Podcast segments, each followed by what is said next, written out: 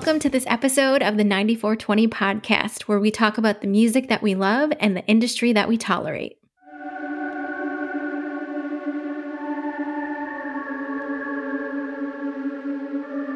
Head on, eyes down, and a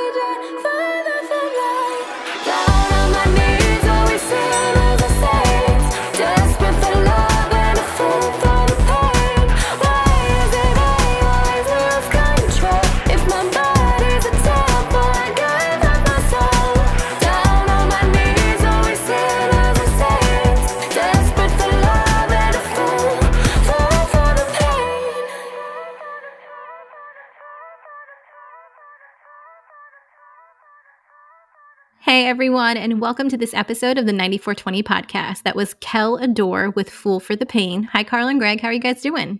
Hello. Why do you always go Carl and Greg? Why don't you one say one time say Greg and Carl? Because it's not alphabetically correct. Are and it's, going how, and it's how I see you in Zencastr. Yeah, that's right. Carl That's and it. Greg. Actually, Carl and Greg. actually, you see it, Carl, Greg. I see Greg, Carl, Nicole. see, and I see Nicole, Carl, Greg. I see Carl and Nicole Greg. so I guess we all must be at the top.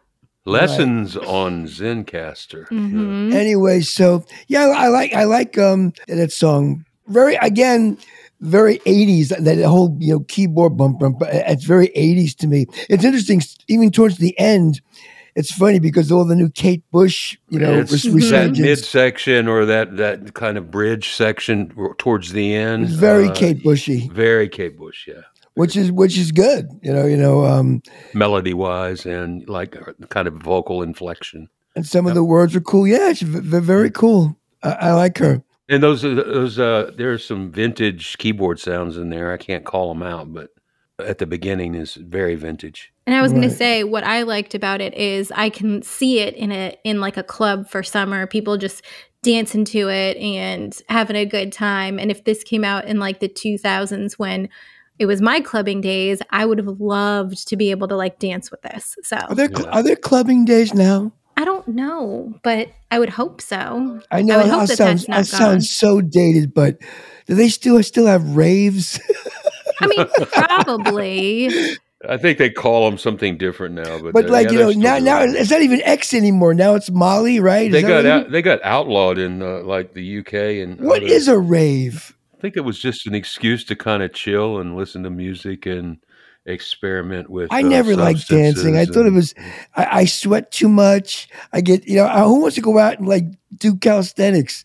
You know, it's like especially those clubs. They're hot. They're damp. What's the name of that club in the '90s? That infamous club. I went to it several times. the church? Uh, the old church? What was it, it, was Uh, in the church. Yeah, which one was that, Carl? the limelight. Oh, I've actually Limelight. The Limelight. I've Oh. been there. I've been to Limelight. I've been. I, I've actually been to 54. You know, in, in the 70s. You know. Wow. Ooh. And you accused me of having uh, Well, I'll tell you. I was so. I was so not like uh, one of those kind of guys, but I used to have this blonde girlfriend, right? She was she was pretty, and she had this blonde sister, right? it was even prettier. So one day, the three of us went. And I used to have like long. a circus act going in. I used to have I used to have long brown hair, right? Really, you know, really long, like you know, to my mid chest, you know. And anyway, you were picked, and we Yeah. we were there. So I was just this guy with long hair with these two blonde chicks who were really all done up. He goes, "You three, come on." So we were allowed in. So I was picked to come into Oh, yeah. fifty four. I just That stood. was in- I, Crazy. I just That's stood. how in they the, did it. I just stood in the corner, hated it. You know, I think a drink was like a hundred dollars. Yeah. exactly. you know, nobody famous for that. 'cause It was like a Tuesday. It wasn't like there was no Truman Capote or Bianca Jagger. It was like just a bunch of nobodies, you know. I love it. but I've Yeah. been there. I've been to 54, so I could say I was there. That's Yep. cool. See, and I I remember there was this one club. I think it was out in either Port Jeff or Patchogue, um, but the Viper Room, and you would have to stand online, and they'd have to let you in. And Unaffiliated with the Sunset. no, yeah, the, uh, very unaffiliated with the Viper Room in LA. I've never Right. been there. Yeah. Um, but I remember being like going out with my girlfriends who lived in Commack and us having to wait online and being picked to go in. And um, there were some nights we weren't, and there were some nights we were. So How like degrading? What's it's? it's we, I guess we've grown a little bit. I don't think that that wouldn't even be allowed now. Could you? probably not. I mean, Like, most people you probably buy their tickets online to get in now. I think they still do it. They do it through, you know, like these odd uh, discretionary dress codes and things. Because They they, have those, because those guys, because those guys, those bouncer guys, those Yeah. doormen, they were like Yeah. these heralded jobs, being a Yeah. being the doorman Mhm. of these clubs. Because like you know, you know they sit there and check ID and like um Well, and people of questionable moral uh, morals would uh, actually do favors to get in, right? yeah, oh totally. I, I So- wasn't I wasn't doing that. It- I just a No. stupid just a stupid story about a bouncer. You bouncer. got in on looks alone. In Baldwin, Long Island, we used to play this club called Blackbeards, right? You know, drinking was 18 back then when I Mhm. was 18. So we goes to go in, and there was this guy at the door, man. He was like a, a real, like, you know, mutthead, you know, but he was this great guy. I forget his name was like, you know, Bruce or Brian. I forget his name. But like, or I, you'd get online to get in the club, and you'd hear like, give me ID, $5, $5 cover, ID. Oh, for like an hour, for 20 minutes while you're waiting to get in, because the place was always packed on the weekends, you know, um, it was like five dollar ID, five dollar ID, five, right? So that that was anyway. So that was years. About three years later, you know, this guy Bruce disappeared from Blackbeards, right? Wonder what happened to Bruce, right? So anyway, I go to this place, you know, in in Islip. About three years later, called Chevy's. Right, which is this bigger club out in Long Island, right? I, as I'm on the line, I hear, I hear at the door, I go, ten dollars, double ID. the same guy. Dude, dude Hey, shows Bruce. up at the, uh, He yeah. got a better job, but they, but now it's like t- double ID. You got to show two two forms of ID and ten dollars. yeah, and and double the cover too, Right, right? right, He's so, moving up in the world. just- That's funny, funny. I was never a club guy really. Occasionally I would go, like I said, because of girlfriends I've dated, but I was an old man bar guy. I used to love sitting in dumpy bars, talking to old dudes about life and like, you know, you know, I, I, there was this great place I used to rehearse in, in Rockville Centre, this club, and right by the train station, right? This like uh, rehearsal hall. And right down the block by the under the tra- under the train trestle was this uh, subway tabernacle or whatever. I we used to go there after like every after rehearsal. People would leave. I'd be there till three in the morning. They used to serve Pabst out of cans. That's the kind, that's what kind of course. bar this was, you know. And uh, you'd never meet anybody there. Like you know, somebody's grandmother was there drinking with you know. It's like you know, really. A, but you'd meet all these old dudes and stuff. And I used to love it. That's where I used to go. I actually have to agree with Carl. I loved it too growing up. My grandfather actually owned one of those in Bellmore. So we would always oh, go what was there. the name? What I was probably the- was there. it was um I'm waiting for my dad to text me back, but it was it was either Oh. called like Ed's Bar or Forte's Oh, or something. I like I can't remember it because it's been y- like many actually decades since he's owned it and um it's been in the family. But like we would go there and we would play pool and we would talk to everyone and everyone knew everyone and it was like the start of Yeah. the Memorial Day parade. You would walk past it and everyone would be there.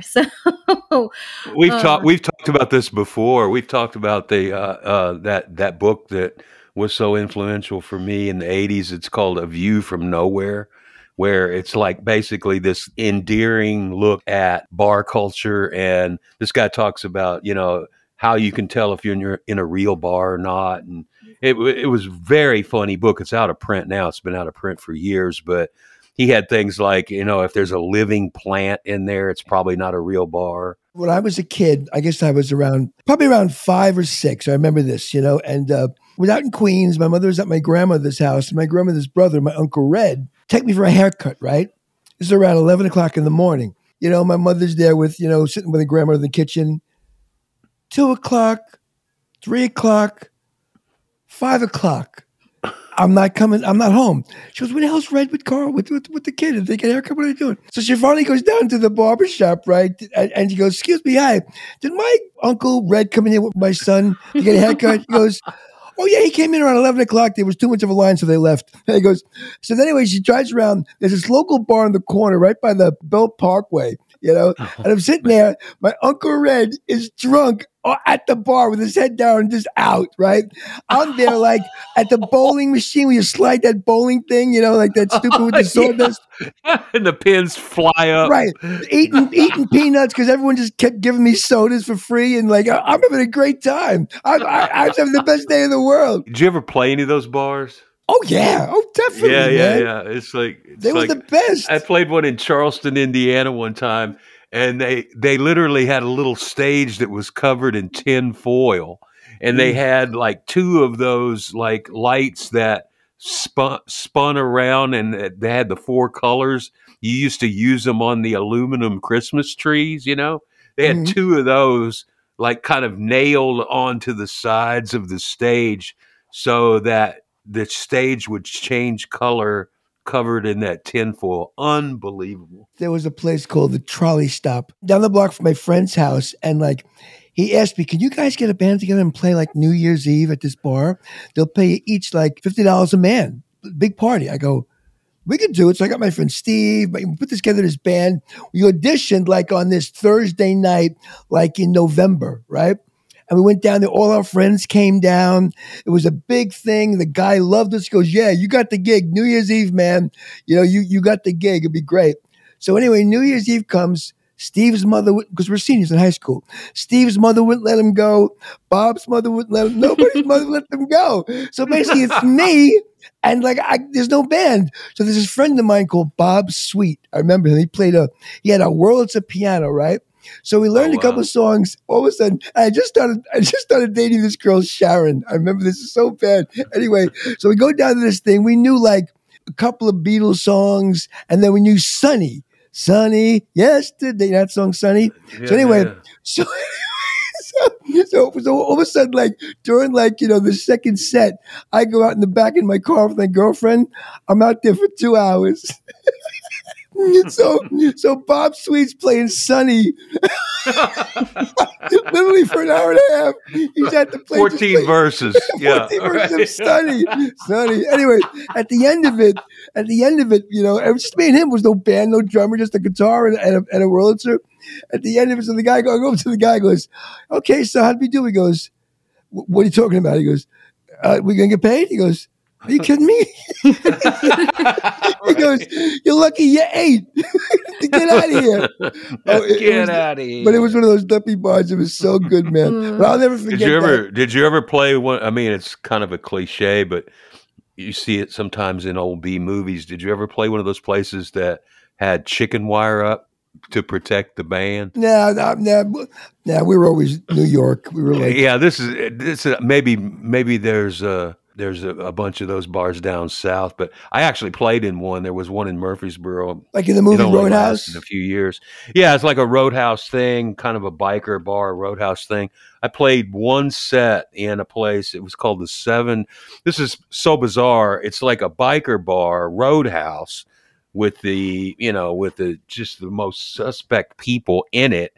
But the name of the bar was the Seven Percent Solution. Yeah, I played in a little rockabilly band called the uh, called Rock Therapy, and we had we had a trio. We were good but you know they literally had the chicken wire up and i thought is somebody literally going to throw a bottle at this stage because i don't know if i'm in for the 20 bucks Those were the days, man.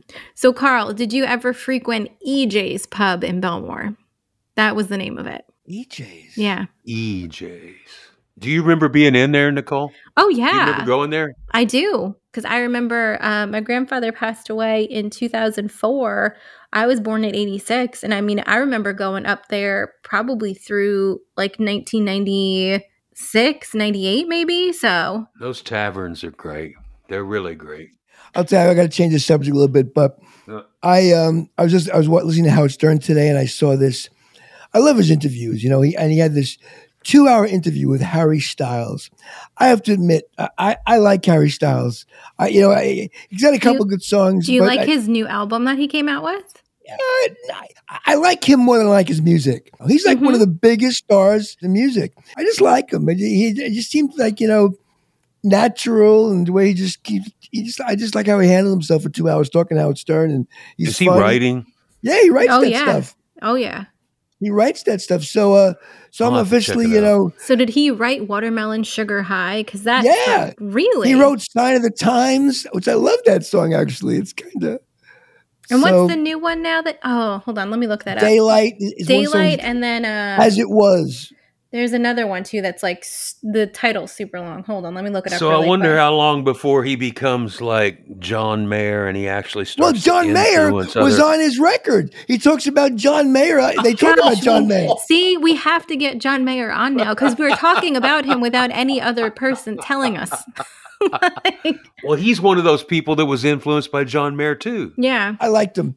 I thought he was a cool guy. Anyway, so we have another one by um Kellador. We do have another one by Calador. Let's hear from Calador's PR company, which is Kore PR, before we hear her latest single, which is Happy Again. This episode features an artist from Kore Public Relations.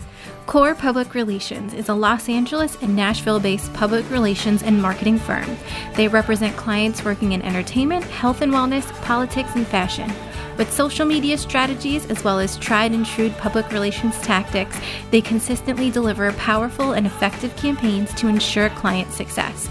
To learn more, go to korepr.com. That is K O R E P R.com.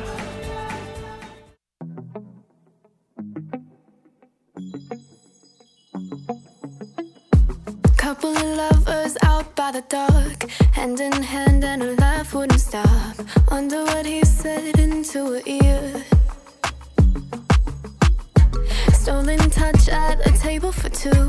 That was the kind of thing that we used to do, but that was all before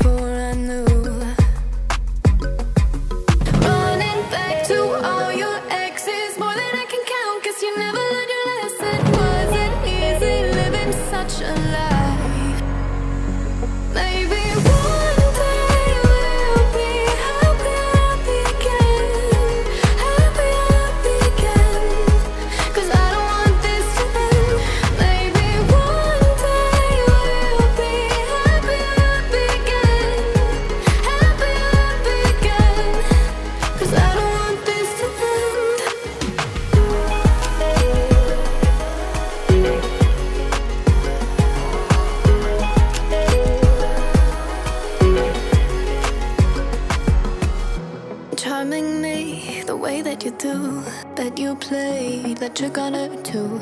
Broke our trust for someone new.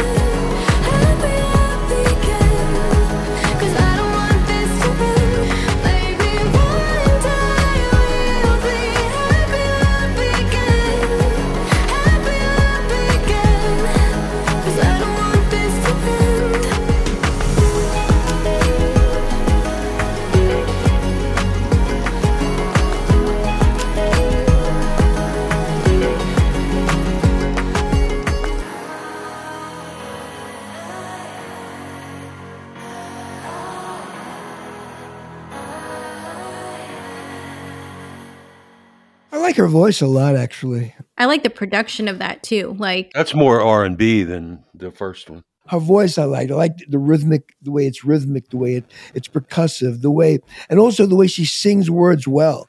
You know, which is very important. to mm-hmm. me. Oh, you And- always talk about that. well, she sings them well, and like, and and and every line's kind of right. Her pitch is great. You know, her. So yeah, I like her voice a lot. I like the tone of it, and yeah, you know, wish her a lot of uh, success. Actually, I was bobbing my head. Here Yeah, at me the, uh, too. world headquarters. well, and the funny thing is, so these are her only two singles so far. So she is going to be releasing an EP later this year. Is she write? Where's she stuff? from? Um, she's in LA right now. I think she's writing these. Uh, she's definitely more of a songwriter who likes to like tell a story. So, but we spoke to her. So, do we want to get to know her a little bit more? Yeah. All right, Carl, you ready for our questions of the week? Carl was right on it. Yeah. so, the first question we asked Kel is to tell us a little bit about herself. Hi, what's up? I'm Kellador. I'm so excited to be here. Thank you for having me today. And I'm a pop artist based in Los Angeles, California. So it's been almost a year now that I've lived here. Um, but originally, I kind of grew up moving around, and I would say Denver, Colorado is mostly what I claim as home. Um, also, Florida, I kind of claim a little bit because I did live there, and also all of my family's from there. So got some of the mountains, got some of the beach, and now in California, it's nice because I get a fun little mix of both. But um, yeah, I'm out here making pop music, and I've been a songwriter, gosh, ever since I was really young. Like, I couldn't even put an age to it because I can't even remember. I've just always kind of made up little songs. And then, probably when I was like seven, is when I really started to kind of put pen on paper and that's a love and a passion that I've always had instilled inside of me. And I'm excited now that I get to share it on kind of a broader scale and on a more professional scale as well. So, yeah, that's a little bit about me. Well spoken. Mhm, Very well spoken. So You know, you know, you know my new thing I just can't stand though. Hmm. You know my, my new thing, my new um what I hate. Hmm. I hate reunions. Why do you hate reunions? I hate like like I just read that NSYNC is, is doing, or the ba- Backstreet Boys. Yep, they were just in like Oh, Dallas a week entertainment, ago. Yeah. entertainment reunions. Like, I no, had no, it- visions of like Fam- buckets of like chicken and family potato Oh, no, I, I don't know. I, I don't mind family reunions. No, it- I was about to it's say I'm going to have a reunion in like two weeks. What do you hate Like- about that? music band reunions. Like you, you break up and then like, because what it is, you know what ninety percent of it is? Uh oh, we're of money. Let's go back to the well and see if we can cash in again. That's what it is. But the thing is, known it- they can like Backstreet Boys, in That's what I hate about it. Backstreet Boys. That's why I bet One reason why- Direction does that at some point. The reason why Friends hasn't done it is because Jennifer Aniston doesn't need to because she's had a great career. You know, like it's only if everyone's not. The reason why NSYNC won't do it because Justin Timberlake did well by himself. Well, and doesn't need to Lance Bass back. did well too. Like, I- Yeah, he did not really. I mean, he did well in terms of he's not singing, but he found a different type of career. So Exactly. So like, so the Backstreet Boys, nobody did anything. Rarely works. So let's get let's get back together. Like you know, I don't know. It's like Well, I mean, it begs the question: Do you have to break up in order to do to do the reunion? I yeah, mean, if you don't break, because because a lot of break up- bands, a lot of bands are out there right now. We talked about it last week about Poison and some of these bands that haven't played in years that are now back out and But on I, the road. I wouldn't call that a comeback. I would just call that playing together again. Like that's I not don't a know that they reunion. broke up. Yeah, I that's mean, not a I- reunion. Like I, I like the funniest. thing I remember like um where like there was a big thing with the Eagles and like Glenn Frey said enough of this. I'll never get back together with Henley. It was a whole big thing. When hell freezes over, that's what he said. When hell freezes over. Then like in two thousand and one, I love what that they got- named it. They called it the Hell Freezes Over. So now they did like Hell Freezes Over four. it's like what a joke. again. At, at- at Yeah, least they at least they Over admitted it. yeah, But Right. I don't know. Like I also I know guys like my nephew's friend's father's like this rich guy out in Long Island, and he gets these tickets. He's backstage, to all these concerts and stuff. So they brought him to like this Blue Oyster Cult show right in Long Island. You know, nobody from that show was in the original Blue Oyster Cult. See, now that that that stretches that stretches it considerably. And it also has to do with naming rights too. I mean, most of those bands don't own the rights to the name, so they can't tour as that was the whole thing with Roger Waters and Pink Floyd. them. You know, Mhm. where where he sued you know the other guys for going out as Pink Floyd without him. You know, Yep. so oh, it's it's it's nutty. well, so isn't that what Queen did with Adam Lambert, like bringing him in and a couple other people? Well, they, Well- well, they're, they're, they're, the remaining guys. I think Brian May and those guys deserved. They own Queen too. yeah, They- Deacon left the band like years ago. well, he left then- as soon as uh, Memorial for Freddie Mercury. He was gone. Without Mhm, Freddie, it's done. He's mhm, right. mhm, Same thing with mhm. Zeppelin. Without Bonham, it's done. Yeah, I I don't know about that, but uh, I mean Bonham was an extraordinary drummer, but No, as soon as uh, Bonham left, they were done. Just the Stones and the Who, just like the Who, like you know, like you know. It's like, but see, but the Beatles couldn't have done that. I don't think the Beatles they can't be like John, Paul, George, and Tony. You know what I mean? We asked something We else. did. We, uh, we asked Cal a few more questions. I know we go off on we tangents. I'm do. sorry. It's fine. Um, so the second question we asked her is, "What other music artists have inspired her career so far?" I'm inspired by so many artists, but I would say one lately that I've been appreciating extra is Vance Joy. I think the true magic was when I saw him in concert because I loved his music. He's got more of kind of like an acoustic indie kind of vibe. Um, but going to his concert, it was really cool how he took such simple kind of production and simple songwriting and simple music and just blew it out of the water and really like amped everything up live. So um, definitely love him and for his storytelling and just kind of this like sweet simplicity.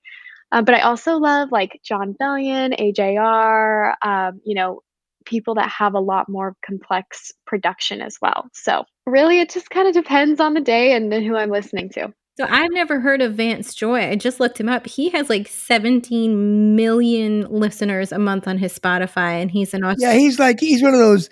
He's like one of those kind of post Malone dudes. Yeah. Like you know, like a lot of people know about him. I've heard people talk about him before. Sometimes people just tend to gravitate towards these like quirky people. Well, and I know for Kel too, from what I read about her, she's very much more into the storytelling aspect of music and not necessarily like what's trendy and and what she needs to do in order to like break into it. Oh. No stories. but no, that's kind of who she. No more. I, I hate songs with stories. Uh, but Uh, You you're out wanna of luck, Carl. You want a story? Read a book. Watch a movie. but that's who she tends to gravitate towards in at least um, what I've read about her, like that inspire her. Like that is that is something that she will go towards more than like a Harry Styles. Right. Um, did she answer our last question? Oh, she did. First one to answer our new Our new question. question. of the week um, is if you could change one thing in the music industry, what would it be? Ooh, this is a good question. I think if there was one thing I would change about the music industry, it would be just to find a better way on how to connect the fans to the artists that they truly would love and truly connect with. Because there's so much music out there, there are so many artists, but also there are so many fans. And I really think there's room for everybody.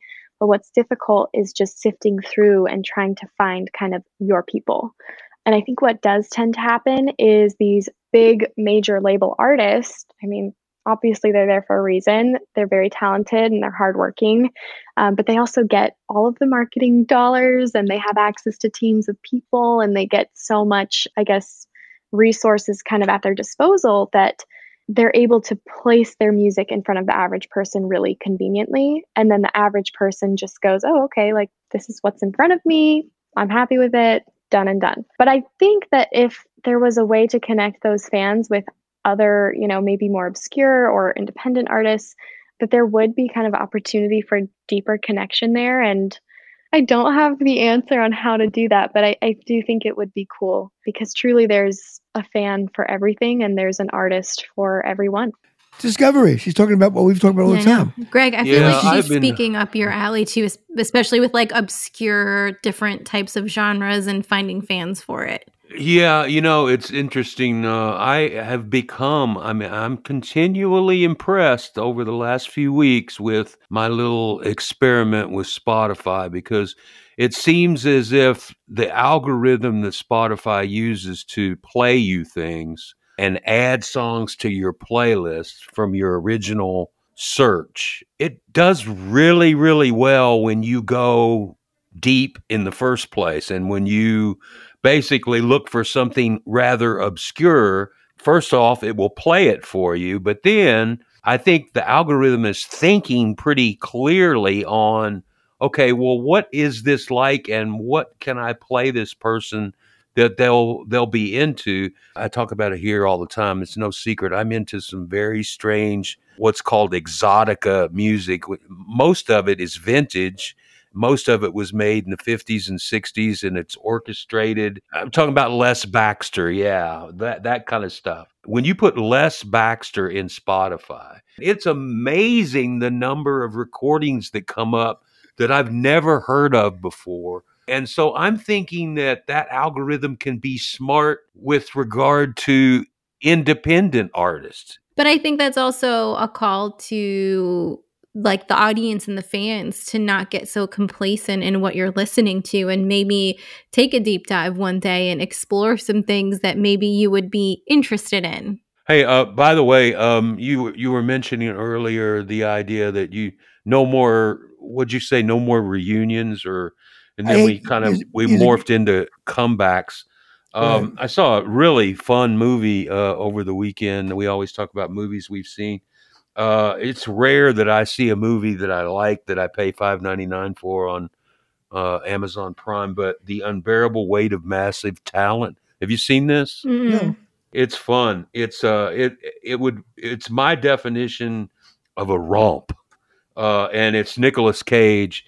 And the reason I thought of it is that we were talking about comebacks and that's a theme, uh, underlying theme of the movie is I'll I'll make a comeback. Not that I ever went anywhere. That's what he always Like says. it's, he's kind of goofing on himself in a way, right? Yeah. Oh, it's absolutely the entire movie. He's playing himself, and it's it's a lot of fun. I, I, I've heard of it. I think I might check it out. Yeah. but we've been we've out. been babbling. Let's it's getting let's, let's get over. it. Let's get done. So the last couple of weeks, I'm sure our listeners have noticed, probably not, um, but we have not heard from our uh, unofficial official sponsor, Bongo Java. So why don't we take a second to hear from them, and then we'll come on back. This episode is officially, unofficially sponsored by Bongo Java. Bongo Java, the birthplace of the 9420 podcast. While Bongo Java got its start a year earlier than 9420 in 1993, in 1994, Carl and Greg's relationship got started, and in 2020, Carl and Greg visited Bongo Java to create this podcast that you listen to. For more information on Bongo Java, go to bongojava.com. Now get us out. Now get us out of here. All right, everyone. Thanks so much for listening to this episode of the 9420 podcast. For all the links to everything that we spoke about, you can go to our website, which is 9420.com. That is the numbers 94 and the letters T W E N T Y. Until next time, we'll talk to y'all later.